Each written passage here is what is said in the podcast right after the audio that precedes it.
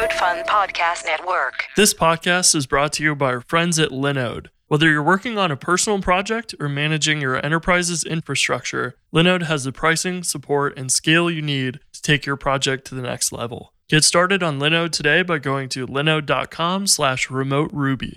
This is Remote Ruby. Have you any remote idea to the meaning of the word? Hello, gents.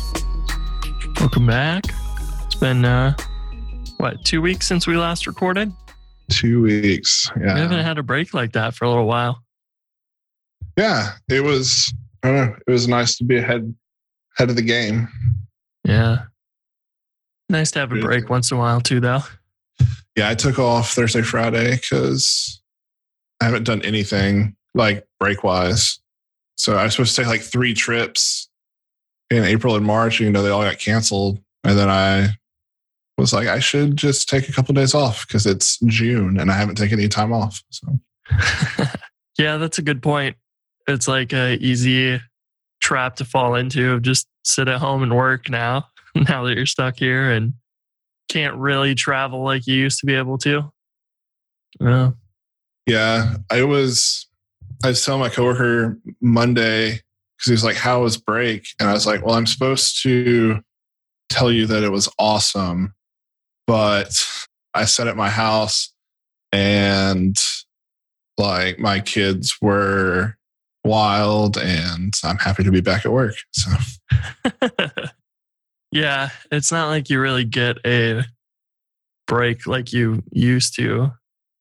It's just strange.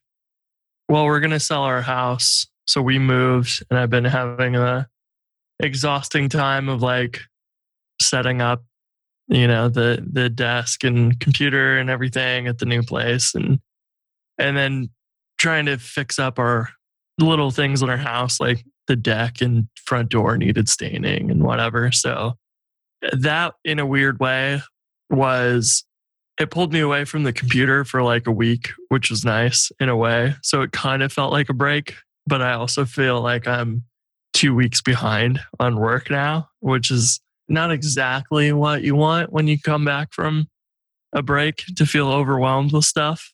But, you know, getting through it. I think I'm mostly caught up and things are back to normal, but it's been a, I don't know. It's interesting. Like the housing market seems kind of good right now. And our like real estate guy was like, you know, not having open houses has like been really good because the only people who are looking for homes are actually interested. There's nobody just wandering around looking at houses like for fun and whatever. It's like just serious people. And then there's not a lot of houses on the market either. And then interest rates are super low, like under 3% now for a 30 year. So fingers crossed we'll be able to get that house sold and be done with all that nonsense. It's just so much work. And I'm like, I just don't want to worry about it or have to deal with it. Yeah, I, I have a friend who's in the process of selling and moving, and then my sister's talking about that, like talking about the housing market, and it put an itch in me. I was like, mm, maybe we should move, and then I was like, no, that doesn't sound like what I want to do right now. so Yeah, it's I don't ever want to do it again, but we're at a place for I don't know, a year or two and gonna try and build a house, I think. But now we've gotta go find a lot and a floor plan and design the house and all that stuff. But it should be really fun once we get into the like design portion of things. Cause you can't do any of that until you've got like a lot chosen.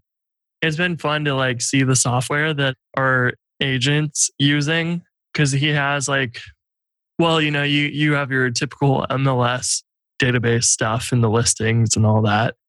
And they're like search and got your your kind of like consumer focused like zillow stuff too but they were telling us like they if they get a lead from zillow or something they have 90 seconds to reply to that person. Otherwise it goes to the next like candidate or agent or something. And i was like good lord. Thank god that's not my job. Like that's crazy but yeah you know it's one of those times where you're like hmm i've never dealt with uh, real estate software much and it needs so much work It's it probably is a good market to go into if you know if you're friends with realtors or something. It'd be a good uh, good place to go build some software. I think um, actually some guys in town that I'm friends with built an app for like building managers to manage all their tenants for like a rental property. And they built it, and I don't think they'd even really launched it. And some big real estate company bought them before they'd even like gotten anywhere. But it was a cool, like, it was a Rails app. And then they had used Action Cable and stuff to build the mobile app with chat with your landlord. And, you know, they can send rental agreements and all that. And they were doing just really cool stuff with Rails which was really fun to see. But yeah, they they seem to have uh, hit the right right little business there because getting acquired before you even really launch it to the public is that's what you want. It's a dream, right? yeah, you're like Build it. okay, Nobody prototyped it. Now let's cash out. Yeah, here's the money. Random, but you said Action Cable. I was working on Action Cable this past weekend. I was because obviously I use Stimulus Reflex for everything now in my life. I was using it on Hope Grid, and I didn't necessarily want it to like log, like you know when you do a reflex, it logs all that HTML. But then I was like, oh, Action Cable, like I can't really control the logging at all. I can either turn it on or off. And that was kind of, I don't know. I mean, it was fine. I just sent it to like a null. Like, Yeah. Man, that in a similar fashion, like early days of Hatchbox, I like streamed the logs across in real time. And Hatchbox crashed a few times because the Rails log file like filled up the disk because the logs were just writing so much crap. So yeah, I've been there. And then you turn it off, and then you're like, I don't even know who's connected or what the heck is happening anymore. And it does feel like something that would be nice to be able to to fine tune it or something, or even just like have, and maybe it does like the filter thing that the Rails logs do. I didn't know not. if it has that. Yeah, so it's it. That's probably a good place for somebody to contribute to Rails core. Then I would imagine. there were like pull requests open. I think there's one open for the like logging filter stuff with Action Cable. But yeah, I mean, kudos.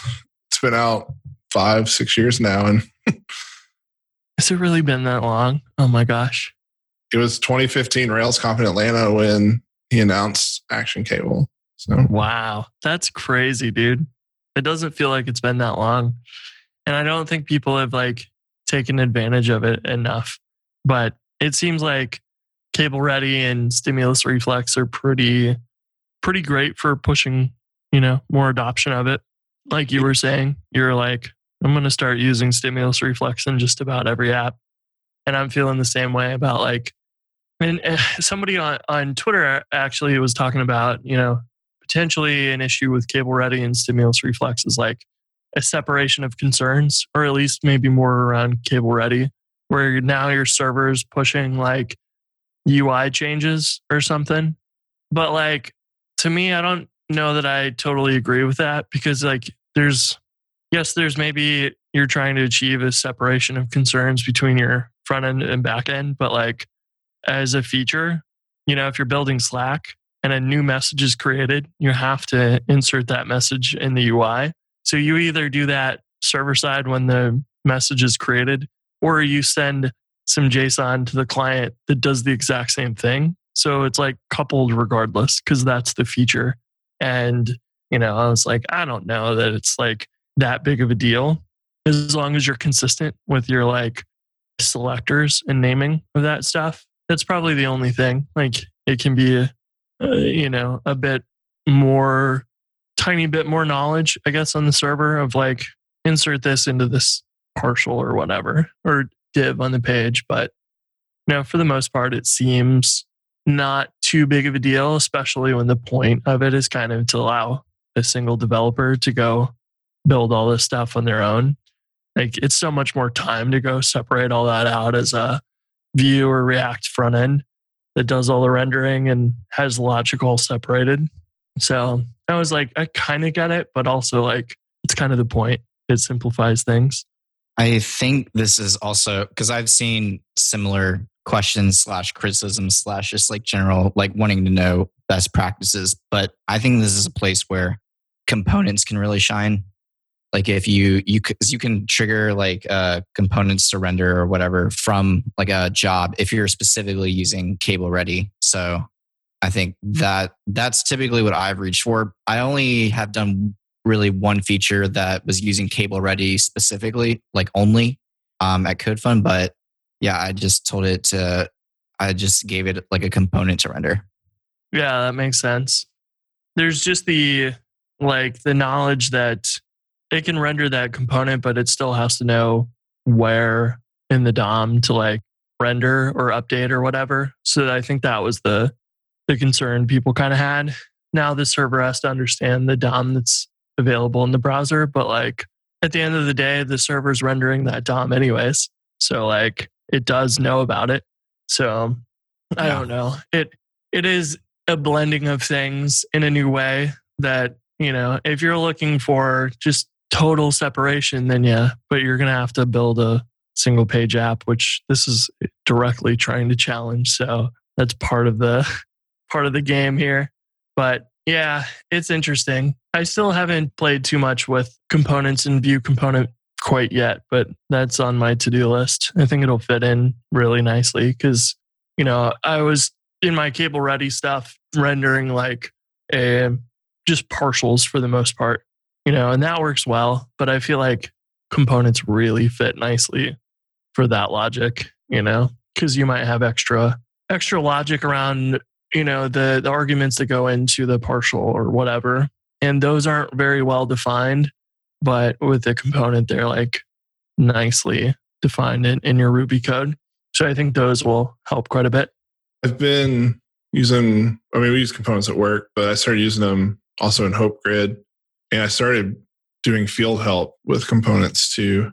And I don't, I like testing isn't my first argument for like why I enjoy view component, but it is nice because I have been testing them just to like test little things. Like when I give you this, like I expect this little part to be like this. Like and it's nice because I don't worry about it anymore. Like I don't necessarily want like with when I test React, like we take snapshots, and then when you change a class name, all the snapshots break, and you have to update them. And like I don't know, like I'm not really wanting to take a snapshot here. I just want to test that like this little bit of my component changed based on some value, and I do enjoy that. yeah that makes sense where like you know like in an integration test you don't want to like save the entire body and then make sure it matches every time it's like way too brittle which makes sense like you want you want your test to like say hey this portion of the the page that's affected by this feature or whatever that needs to change but i don't care about the rest of it? Yeah i think that makes a lot of sense. So jason you've been using stimulus reflex a lot. Have you dropped down into cable ready? Because i'm having the experience of like using cable ready is far more effective than stimulus reflex for a lot of what i need to do. And i i've been curious because i haven't been building forms which i think is like a great use case for stimulus reflex. But like the full page re-render if you're building hatchbox or something and you need a, a status that updates when a background job kicks off and so on like you don't want to use stimulus reflex for that because it blows away everything. And so i've been dropping down into cable ready mostly for building things but i was just curious your experience on that. Yeah, we we looked at Cable Ready yesterday for updating like one little part of our form on the page, like a button that needs to be so it's it's very tricky. So we use Bootstrap and Bootstrap tooltips. When you have a disabled element, you have to wrap it in a span in order to get the tooltip because otherwise button has pointer events none. So tooltips don't respond. So the way we have it set up is like we just have conditional in the view that's like if it's valid, you know, show this button. If it's else, show this button with a span that's disabled. And so with like reflex, we get that for free, right? Like, because it re renders the page. But to skip around a lot of things, like we're using a sticky save bar that we wrote ourselves. And so when Reflex re renders the page, that bar flickers uh, like classes because of the way we were using like intersection observer in JavaScript. So like it reconnects because we use also we use mutation observers. So like when Reflex re-renders that save bar, the mutation observer sees it and also then reruns the intersection observer. But the problem is it flickers a class. And so we are like, well, what if we just like use cable ready instead of updating the whole save bar to all we really care about is that button changing. But we ended up down a rabbit hole that was like, eh, we'll just fix a flicker later. Like, but I think that we've pushed Reflex pretty far, like for this page, in that we may need to look at doing more cable ready. Like, we may need to halt on Reflex a little more to stop re-rendering. Like, still use Reflex to fire off the events and stuff over WebSockets, but maybe not rely on it to re-render the whole page every time. Yeah.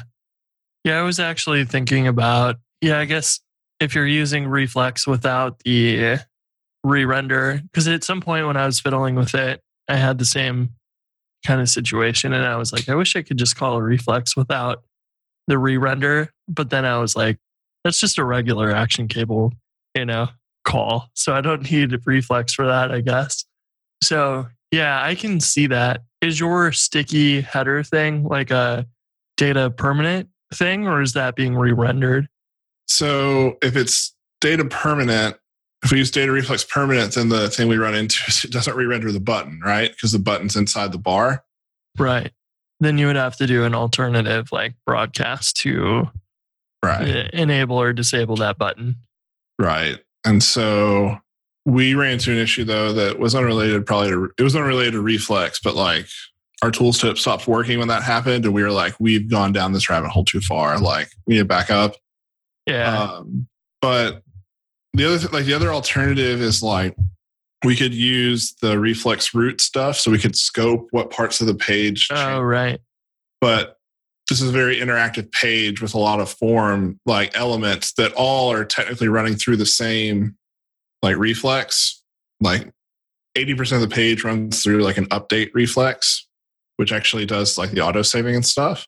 And so it's it's a lot of i don't know. It may be what we have to do but it's also a lot of we'd have to figure out what parts of the page should update when you update like a field right? Like because it is possible that like say a field has a validation so we take that field out. Well we want it to re-render because we want the rails validation that tells us like there's an error here on this field. But also we need to update that button at the bottom because we need to disable it to not let you save. So Right. i don't know. It's it's that's why i think we're starting to really push for us like conceptually how we're doing it and yeah we'll see we'll see where we end up I'm trying to find the documentation because we had like a similar thing, and there's a way I'm pretty sure that you can basically call your nav bar permanent except for that item that you that is Really? changeable. I think. I'm hmm. trying to find it because I'm pretty sure we did that. that would solve a few other problems we have around that too. Another thing that's actually a thing I want to bring up that like we had talked about talking about offline, Andrew, is using it with Trix because Yeah. I'm ha I feel like I'm having to really like break rules to get it to work with Trix. Uh, what do you what do you mean work with Trix? Like what doesn't work in Trix? So if I want to do an autosave from a like from Trix, so I do like Trix change event and then have it submit, it re-renders and then moves my cursor back to the beginning. Mm. Ah, the So- cursor thing. So what I Yes. did was Is that like tearing down Trix and then re rendering it? And that's why it resets? yeah. Mm. Yeah, the cursor thing is something that we've like run into around certain areas because there was at one point and it we couldn't do it on all apps. It was weird. Like we couldn't understand like what specifically was causing this issue. But like you would if you were typing into a form that would like autosave, then it would like take your focus away from the field sometimes in some apps, but not in like a brand new app. So yeah, it, Nate and I've gone down several rabbit holes with like cursor positioning, and I'm pretty sure like like in my mind like the autosave. I, I think you could I would put like the cursor always at the end of the line. I guess I think you could do that. What I did was when it auto saves the body in Trix, I don't need it to re render the rest of the page. So I made a div with an attribute called dumpster and it's an empty div. And when you change the field, it has a reflex root. So it only scopes changes to that div called dumpster because it has no value. And that keeps it from re rendering Trix, like trying to replace the editor, which keeps all the functionality right where you were. Not ideal. Yeah, I think I guess in this instance, I don't. Hmm. I don't know. I feel like this would be something you could do with cable ready. I don't know. I'd have to look, but because I don't, if you don't want to re-render the page when with auto saving, then you don't really need to be using stimulus reflex. Like, because what is it like a a debouncer? Like after they put a certain amount of characters in, like then you auto save. Like how often? It's every time they stop typing after like a half a second. Hmm. Yeah, because you just need to submit to the server and then like Yeah. You want like a saving or saved message to show up. You don't really care if the page re-renders. Right. So we, that's interesting. We could actually just make another action from reflex that halts so that it won't re-render. That would actually, because I think the way, well an after reflex callback run in JavaScript if I halt? Oh, that's a good question. I think Nate and I were just talking about this. And if you halt, I I remember us talking about the implementation. I don't remember exactly where I where, where he settled, so I went to look at the docs or the the code. But I remember personally saying that if you halt, that's kind of like a return in my head. So like calling a halt should just stop everything from that point on. So I think I argue that there shouldn't be an after reflex because technically, like when you halt, then it just stops. Like why? I don't know. I I have to like once have again I have to look at the code. But should you have like a JavaScript event for a halted reflex? Mm. You know, because that Yeah. that seems like a missing piece of the JavaScript events. uh, You know, because you always get like an Ajax uh, complete success on error, that sort of thing. So you like can handle every situation. So having a halted event lets you, you know, if if you have a reflex that needs to actually like render an error or something, if it gets halted, then you can capture that and do something with it. Or in this case, you know, uh, that would save or allow you to just do stuff with that. Seems like it would be a good addition to it if it's not already in there. Yeah, so I'm looking at the docs and it says specifically around halt, you can halt a reflex, prevent it from executing by doing blah, blah, blah. This callback fires before the code in your reflex action method is called, making it a logical place to implement authorization logic for destructive state muta- mutations, aka database updates. And it says halted reflex canceled with throw abort in the before reflex callback, and it's listed under the client side reflex callback. So it appears it might it may be a client side event so that if you halt on the server you would get the halt in the client side that would solve our problem because we could remove that root. We could just have this, since I already have to call this dot stimulate because I'm using Lodash to bounce until it functionality gets brought into Reflex.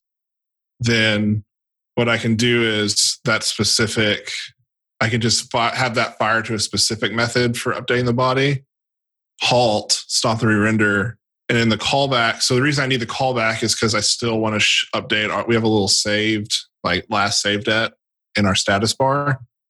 I could still update that if it was halted. Yeah, that seems like it would solve your problem and do it while still you wouldn't have to rewrite anything and just stick with stimulus reflex and yeah, that seems like it would work pretty well. JavaScript callbacks. So like I know like you're using Cable Ready quite a bit, Chris, and like Cable Ready is like a really foundational piece, a really cool piece of Reflex. For me, one of the really cool pieces and the foundational pieces is the JavaScript callbacks. Like because like there's certain things like if I, for example, on our page, like you can click between a list and every time you click, it changes an instance variable. So it has to re-render on the page. So like Mhm. instead of loading all four things I want to display and then hiding them based off like a, a sidebar list, basically the way I do it is I just load the active one. When I click it, it reloads with the next one. But the problem is like that's still a server call. So when I click the button, it doesn't immediately like set the, the menu bar to active for the next one. So like those callbacks are nice because I can be like before action. All right, well, let's go ahead and set the one I click to active, remove the other ones active. And then we have like a little pulsing animation that just disables the body while it's changing. And it's just good enough that when you click, it feels right. Like it feels instant, but it's still doing the server. And that's all callbacks and re rendering. And I love it. It makes me so happy. Yeah, it's like I forget what they call that, but like the optimistic or whatever change, like you know, you're before it's actually persisted server side, you like make it look like it was real and on the client. Yes. Yeah. Yeah. Yeah, that makes a lot of sense because you you still have to deal with the rendering time and the round trip and everything with all the HTML. So it is more, you know, more than just a update on the client side. But I imagine your JavaScript portion of things is, you know, a fraction of the size of what it would be in React or whatever. it's so if anyone from work is listening to this, I haven't told anybody this, but I started like just for fun, not even like for work, rewriting our messaging in Reflex just to see the difference because we wrote it in React. And like I got very far in a couple of hours one night, not complete or like a thing I want to ship or that anybody wants me to ship it. But it was just like so much less code because what I, I still have to have logic somewhere, right? For a lot of this stuff. The problem is the logic lives on the server and then has to go to the client, which also has to know how to deal with the logic generated from the server. And so, like, for this page that we're working on, not messaging, like for this page we're working on, I may have said this before, and I'm sorry if I'm repeating myself, but it really is when they talk about JavaScript sprinkles with stimulus, like I finally feel like I'm just writing sprinkles of JavaScript because I'm my callbacks are one or two lines of code to maybe change a class or like change an element on the page, but not call 50 other methods that do all these other things to change the state on the page.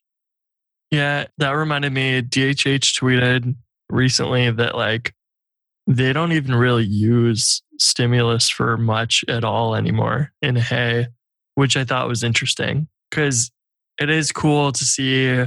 It's I guess maybe the Rails UJS like philosophy in a way where it's like you can add these attributes and you don't have to write JavaScript event listeners and any of that. But when you need to, you've got stimulus. But you know, so much of this can be done now with zero like custom JavaScript, which is pretty awesome. And when you said, when you were talking about less code, Andrew noticed the other day, yesterday or the day before, um, that the Tailwind CSS stimulus components library that I wrote, I had copied like the Webpack config from like stimulus flatpickr or something. They just like yanked that from Adrien Poly's repo and dropped it in mine when I wrote it originally. And it looks like it was compiling with Webpack in development mode. And that's what I was shipping to NPM. So, like, changing that from development to production went from 200 kilobytes to 40. and that's like still giant because it's like you know very small four or five stimulus controllers and that's it and they you know require stimulus but yeah i think we have some more work to do because because andrew was saying he got it down like another 10x down to like four kilobytes or something so yeah i was like wow that's that's embarrassing like 200 kb for that library is huge Yeah, but it doesn't. I mean, the I guess it's worth mentioning the re- reason it was 200 kilobytes is because it was literally when you, the npm package you were shipping was literally the entire repo, basically. So like the the example app and all the you know it wasn't just shipping like the code, and it's not that big of a deal in a Rails app because Rails is going to like automatically clean that up for you. So even though you're shipping that much to like the app, the app like when Webpacker compiles the assets, it's going to like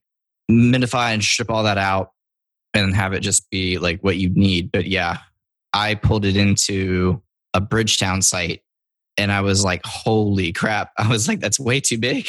I, so I think I literally just copied, like, I realized I was only using one of the things. And I was like, I'm just going to copy this controller into my app. And then I realized I could just write in Java, like plain ES6 in like a few lines. And I just did that instead. So yeah, I, I was, I need to like, I have a lot going on, but I need to, I need to finish that PR because yeah, I, I looked at that number it gave me back and I was like, wait, four? Yeah, I I like that's one of the things that I haven't spent any time in, like the JavaScript build tools or any of that. Like I've just stuck to whatever Webpacker does by default for the most part, and so painful. I've got a lot to learn with all that. So that's actually along those lines. That's what prompted me to think to like take some time and just see what our messaging would be like in Reflex. Mm. Once again, nobody knows I'm doing this. They probably would be like, "This is stupid. Don't ship this." But like Dependabot rolled in was like, "These six React dependencies changed." And like a couple of more major versions, and I'm like, I don't know how to test all this. Like, I can open the app and like click around, but it made me start thinking. I mean, I guess that way with any dependency, really. But they were just like, if this one dependency breaks, like half of messaging is going to break.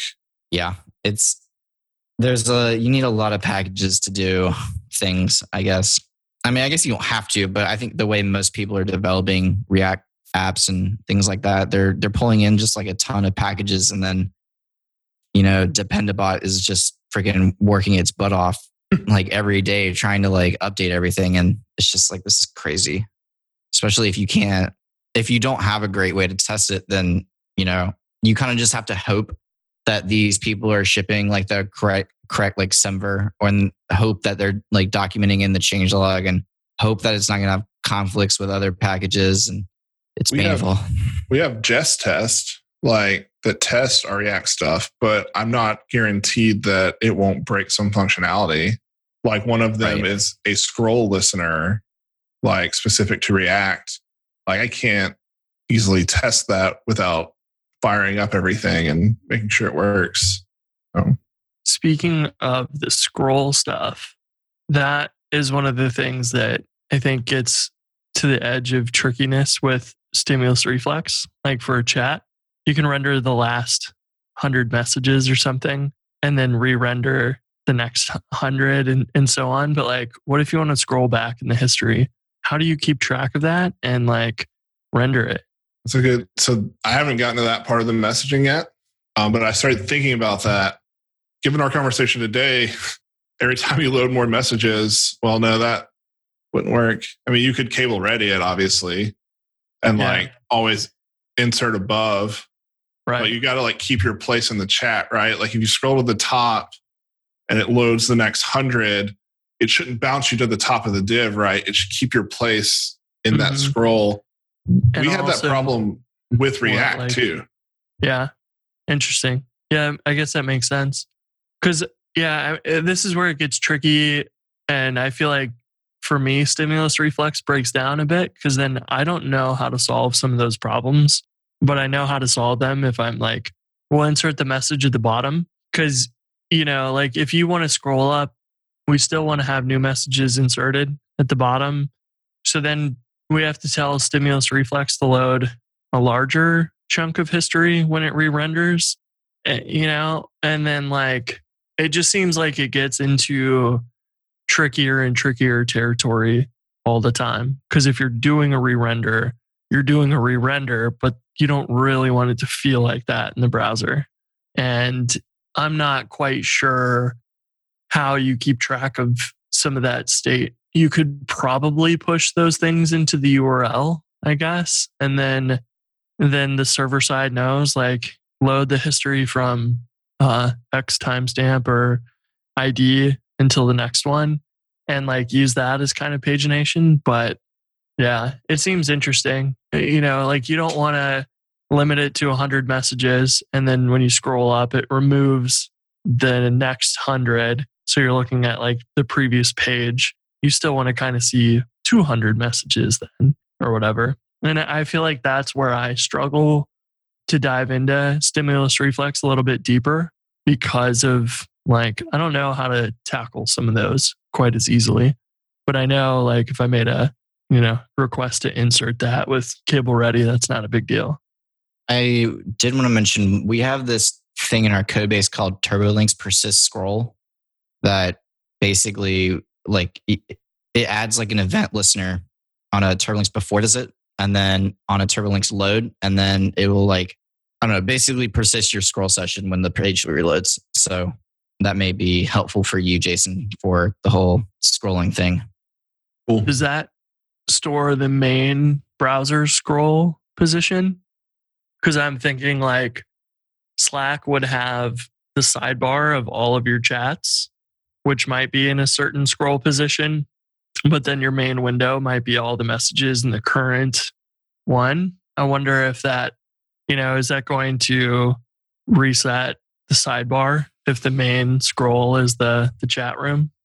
You'd probably be able to modify like I'll put I'll link you the script. You could probably modify the script to like like look Yeah. for only in the chat and only persist the scroll there.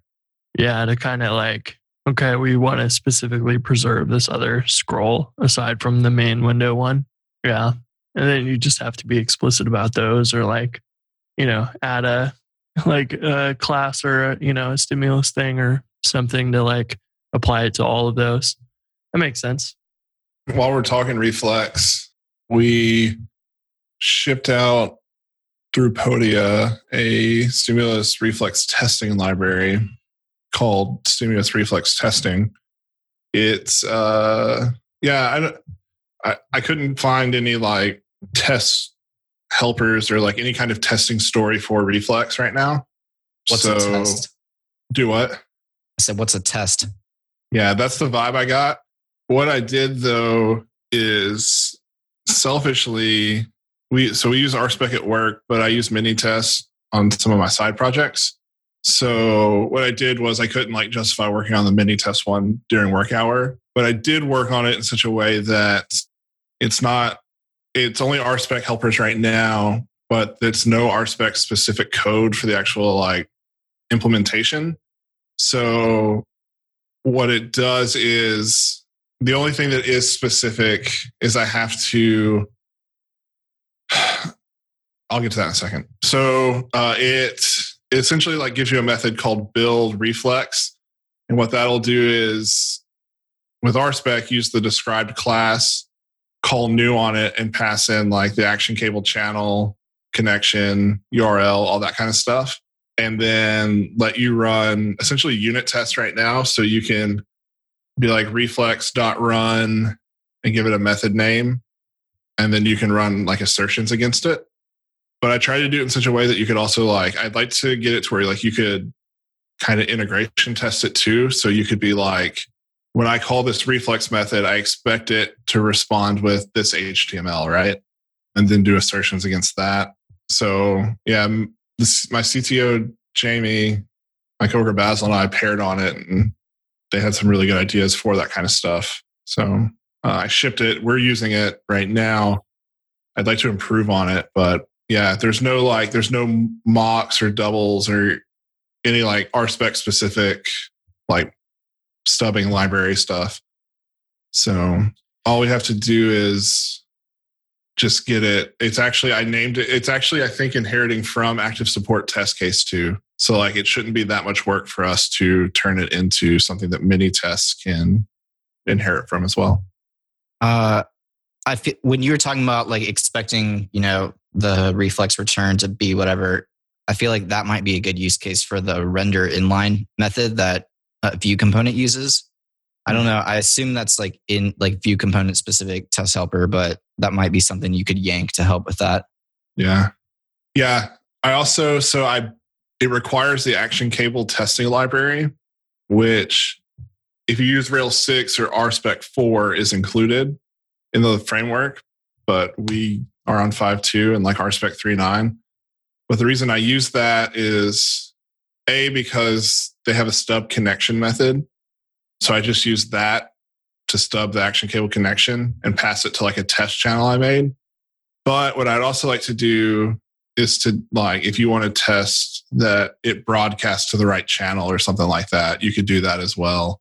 The, but that library is also what I used. I looked at the source code for it because they made it in such a way that it's usable for both RSpec and Minitest. So a lot of my design came out of just copying their patterns. That would be really cool to see, like the generic version, and then how it, because most of that will be detect if RSpec's installed, and then like add your module or whatever with their helper methods or something. Yeah, all you have to do is for RSpec in your Rails helper require Stimulus reflex testing slash RSpec, and it is a config file that will hook into RSpec and load. And it it I set it up to where it'll load it for RSpec tests that have type reflex. So it's not loaded into every test. It's only when Nice. That would be the good. problem the problem I have is that and I, I'm sure like this could be a thing that maybe could even change in Reflex. So Reflex creates a request, like a dummy request, in order for it to like re-render and things like that. And so it takes it it takes the action cable connection environment and merges that into like an action dispatch request. And this all happens in one method. But the problem is in testing that that request then tries to say request.session.load bang. But in testing, that's only a hash. And there's no way to like pass it through. Like because it says action dispatch request new in reflex, right? Like, so what I had to do for the RSpec one is don't judge me. Allow any instance of action dispatch request to receive session and return a double that can respond to load. I even have it set up. I haven't pushed this yet. Where like you can pass your own session like data in, and it'll use that when you say like reflex.session. But for this actual call to load the session, I can't get in there and like dummy it out. And so it's been a pain for me. And I don't know, like, I don't necessarily want to ask Stimulus Reflex to change functionality so that it's easier to test. But like, even if I could just somehow pass this session in, like, that's all I need to do, right? Like, well, actually, so the thing I need to do is if I could, never mind. I'm just speaking words now. I'm thinking out loud.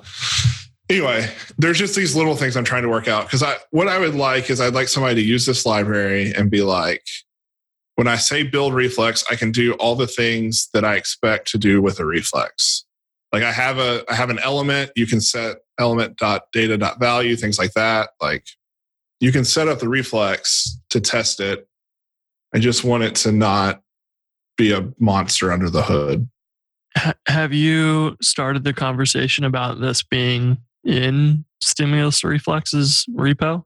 No, I didn't even tell like- Nate I was working on it. Yeah. I feel like it is something that should be built into the gem almost, you know? And then I was thinking too, like, CableReady needs the exact same kind of thing.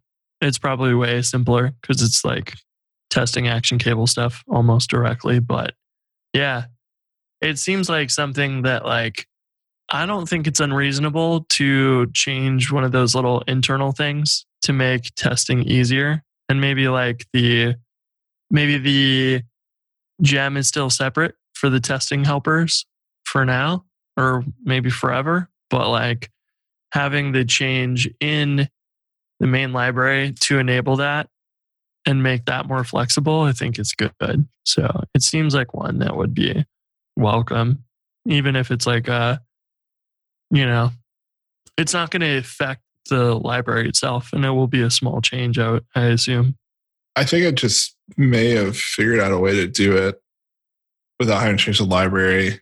Cause so I was trying to also don't judge me. I was trying to monkey patch action dispatch requests session method for test.